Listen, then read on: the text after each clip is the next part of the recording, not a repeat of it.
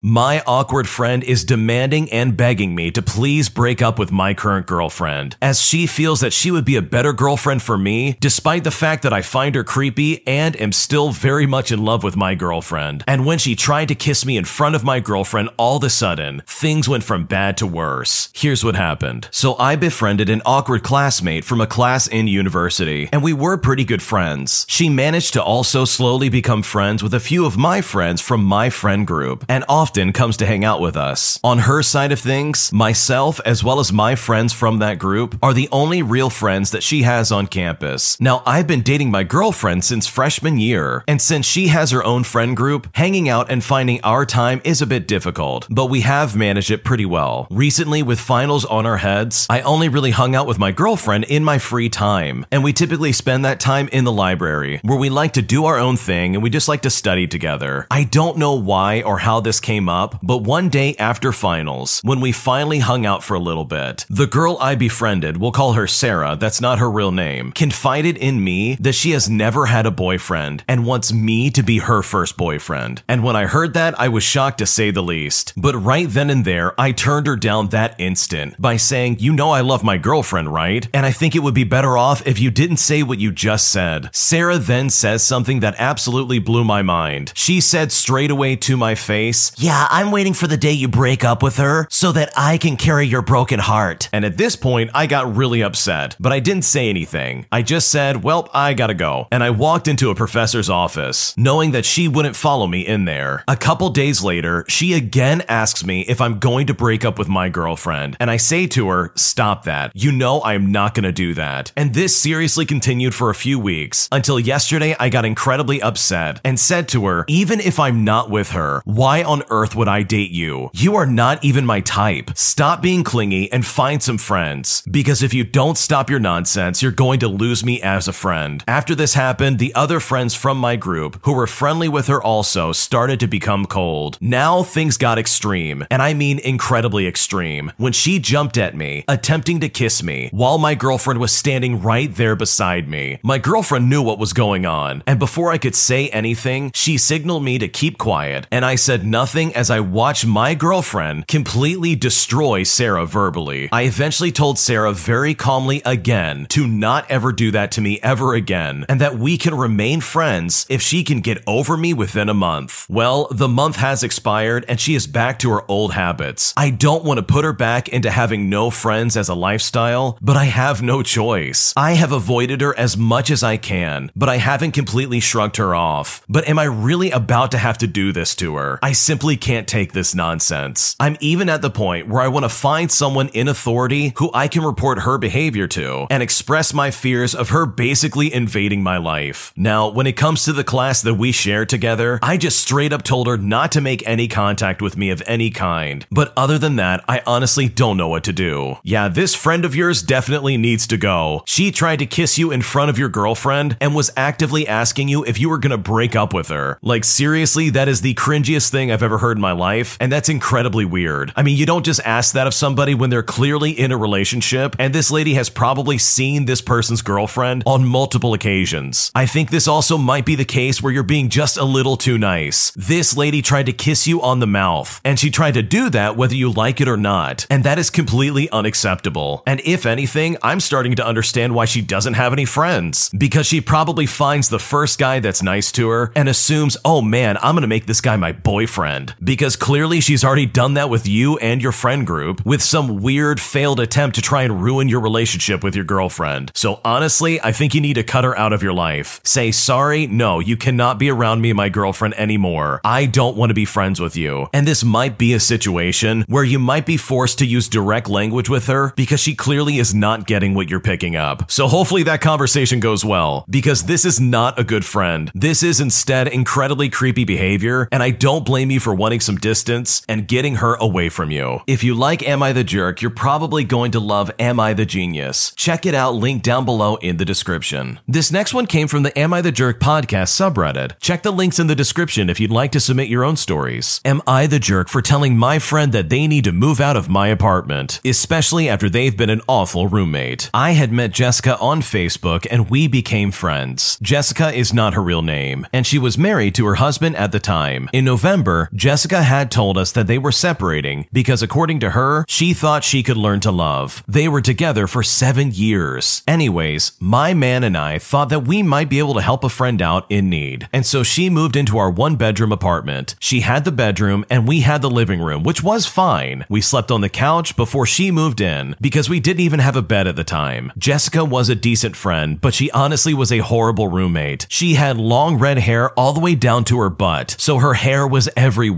She would even leave it on the shower wall. The only time she cleaned was pouring one third filled pot of oil over the dirty dishes in the sink. She never locked the front door, nor did she take my keys that I gave her. She lived with us for a month and never put in an application, but she did pay some rent. She always left plates, trash, and garbage in the room for days or weeks on end. She was fine the first week and a half. She flipped out though when we told her that we don't want her single night dates in our apartment, if you know what I mean. And this was for obvious reasons. We stated to her that they can come over once you've had two dates with them. Eventually, one of them ended up coming over, and my fiance and I were out of the house. And while we were gone, they ended up making cookies, and those cookies stayed out and dried out. And the stand mixer that they used was never washed. Then, last week, that same man was supposed to come over Christmas Eve, but didn't do that because his six year old daughter wanted to see him. And as a result, Jessica bawled her eyes out when he never responded back. She has caused my fiance and I's mental health to deplete. My depression came back at full force, and it honestly really sucked. My fiance was also losing sleep. He works nights, so he sleeps during the day. And as you could probably guess it, Jessica didn't know how to be quiet. We've asked her on many occasions to please just be quiet. She has always whisper shouted,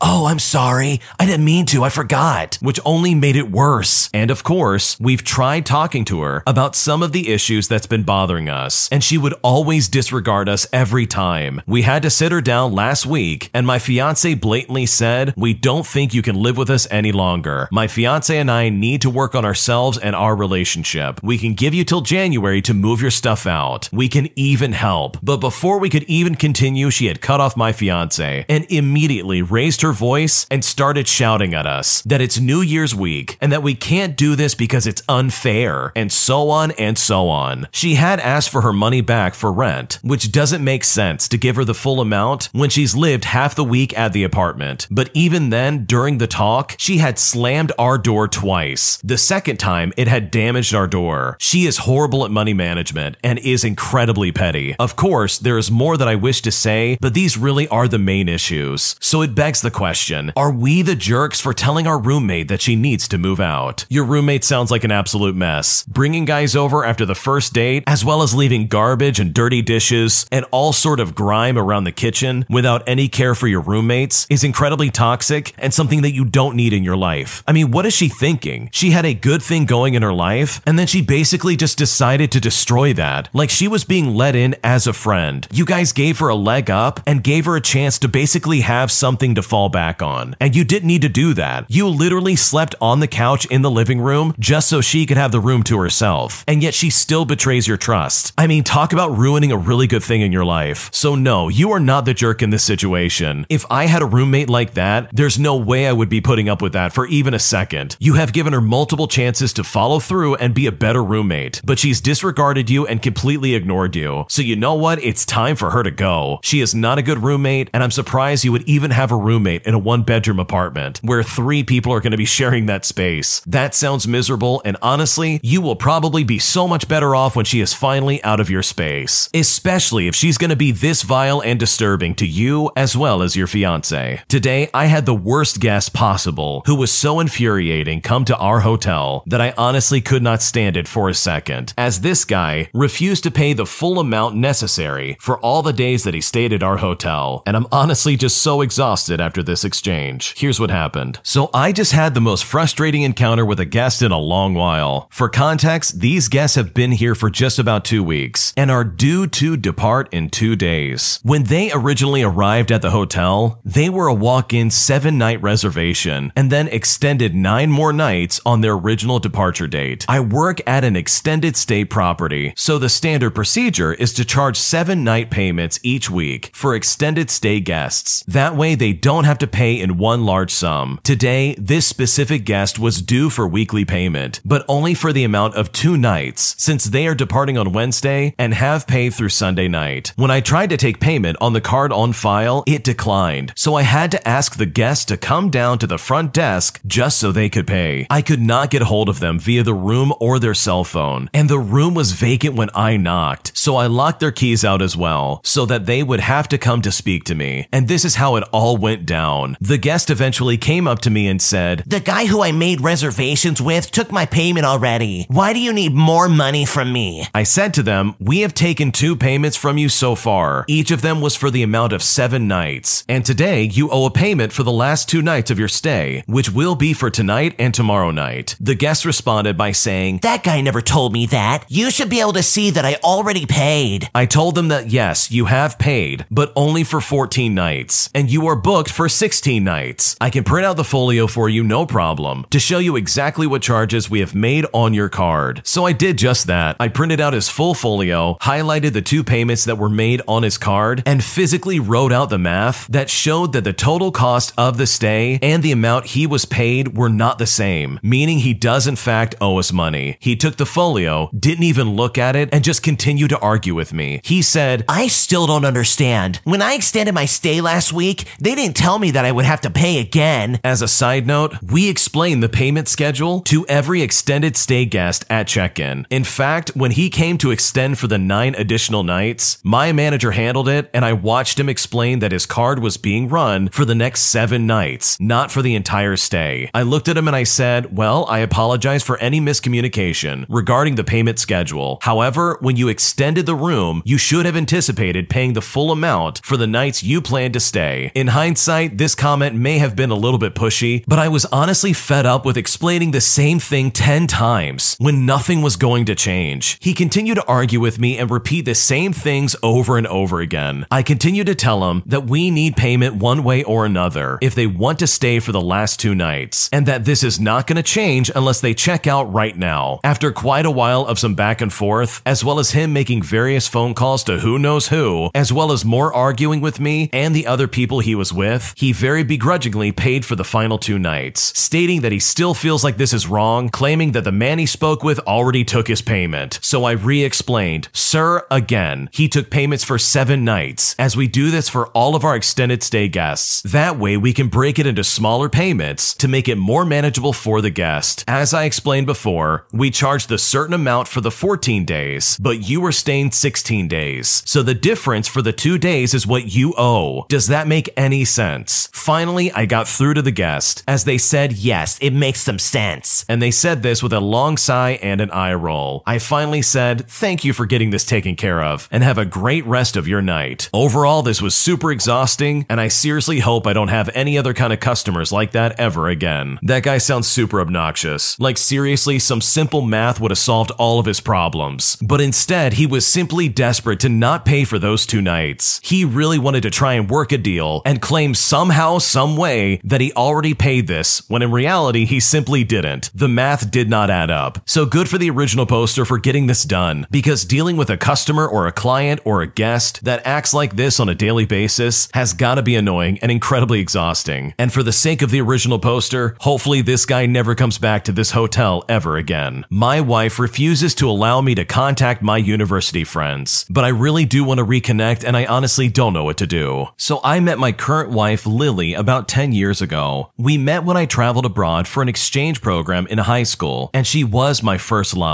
When I was back home, we Skyped for hours every day, and despite a significant time difference, we still did it. After some time, things became less rosy, and she broke up with me. After some painful months, she reached out to me just when I was about to move to university abroad, leaving me very confused. I got to university, and at the first party, I hooked up with and kissed a girl by the name of Megan. That's not her real name. There was an attraction, so we were together a few more times without being serious or exclusive. I told Megan about my feelings for Lily, but did not tell Lily about Megan at all. During our first holiday break, I decided to go with Lily. I told Lily then that I kissed Megan, but lacked the courage to tell her that it was more than just a kiss. Megan was sad about this when she returned, as she could see that we could have gone much further. We did have the same circle of friends, so we still became good friends over the next few years. Three years later, and Lily and I have maintained a happy long distance relationship. Lily now wants a perspective towards marriage, which I had struggled with for nearly two years by now. I am not ready yet. I'm still in university. However, due to our different home countries, marrying was the easiest path towards a joint life. Eventually, I end up spending more time with Megan and basically broke up with her in the process and said that we are not a couple anymore. After some real dates with Megan, I tell her that I need some time for myself. Contact with Megan slowly starts to fade as she moves back to her home country. Lily, who never fully stopped texting me, pushes for our relationship, and I finally conceded. Again, I did not tell her about the extent to which I had been seeing Megan. Lily then pressures me to propose to her, and months later, I find myself wanting to break things off with Lily again, but she begs me not to do it, and after a few weeks, I decided to just propose to her. It certainly was not Lily's dream proposal, but I put a lot of heart into it. We did have wonderful moments together and a genuine love for one another. Fast forward half a year, and we are about to get married. I can no longer bear my conscience, and I finally admit everything to Lily. The first months of marriage are rocky after the confession. However, as we do share a love for one another, we overcome the difficulties of that situation, and we are now happily married. When I confessed to Lily, she made me cut all contact with Megan, as well as the close group of friends that we shared from university. My friendship with them has been the source of the worst fights that we have had as a married couple. Lily's main problem is that some problematic friends actively help me hide what I did with Megan from Lily. I understand Lily, honestly, and I truly see where she's coming from. For some of my male friends, she has allowed me some contact with them over time, but the female friends from the group are a definite no go. I thought I would be fine cutting my friends out of my life like I had promised Lily, yet it still hurts me deeply. At this point, I don't know if they would even be interested in reconnecting, but I once cared about them very deeply. It still does not feel right how I cut them from my life, and I don't think I can pretend I'm fine with it. I know I was wrong and very immature about how I handled things with Megan and Lily many times. However, it feels so wrong how I completely cut off various parts of my closest university friends over this topic. I can no longer ignore this, but I strongly suspect that Lily's response will be the same as always, and we will fight horribly. How should I approach things with Lily? Or should I just leave things as they are because my wish to reconnect is outlandish? What should I do? So you say that you know where Lily's coming from and you understand her perspective, but you're not willing to cut off the people that basically helped you cheat on her. Like that's basically what happened. And you've wanted to cut this off with her multiple times just so you could try and mess around with Megan some more. Like, do you even like Lily in the first place? Because from what I could tell from the story you shared, it really makes me question whether you actually like your wife or not. Clearly, this is a big subject of controversy for Lily, and she's like, hey, you need to cut these people off because obviously she doesn't want to get cheated on again. So I think you should probably listen to your wife if you really do value this marriage because you are honestly treating her like a third wheel in your marriage. And if you continue to contact these people who helped you cheat on your wife, then you are honestly just begging for trouble. My hotel has a gas leak and it causes all kinds of problems all throughout the night and the weekend. And as a result, we had some pretty unhappy customers. And I just so happened to be one of the people that had to deal with it. Here's what happened. So I worked Saturday, Monday, and Sunday. I show up to work on Saturday, and the night auditor at the hotel that I work at says that the fire alarm panel keeps sounding, but the alarm never sounds in the building. The fire panel shows the laundry utility room as the source. Okay, so maybe the utility room is just overheating or something like that. So I prop open the utility room door just so it can cool down. About an hour into my shift, the fire alarm just goes off without the pre alarm sounding. The utility room is the cause again, and I figure, oh, it's just gotta be hot in there or something like that. So I shut off the fire alarm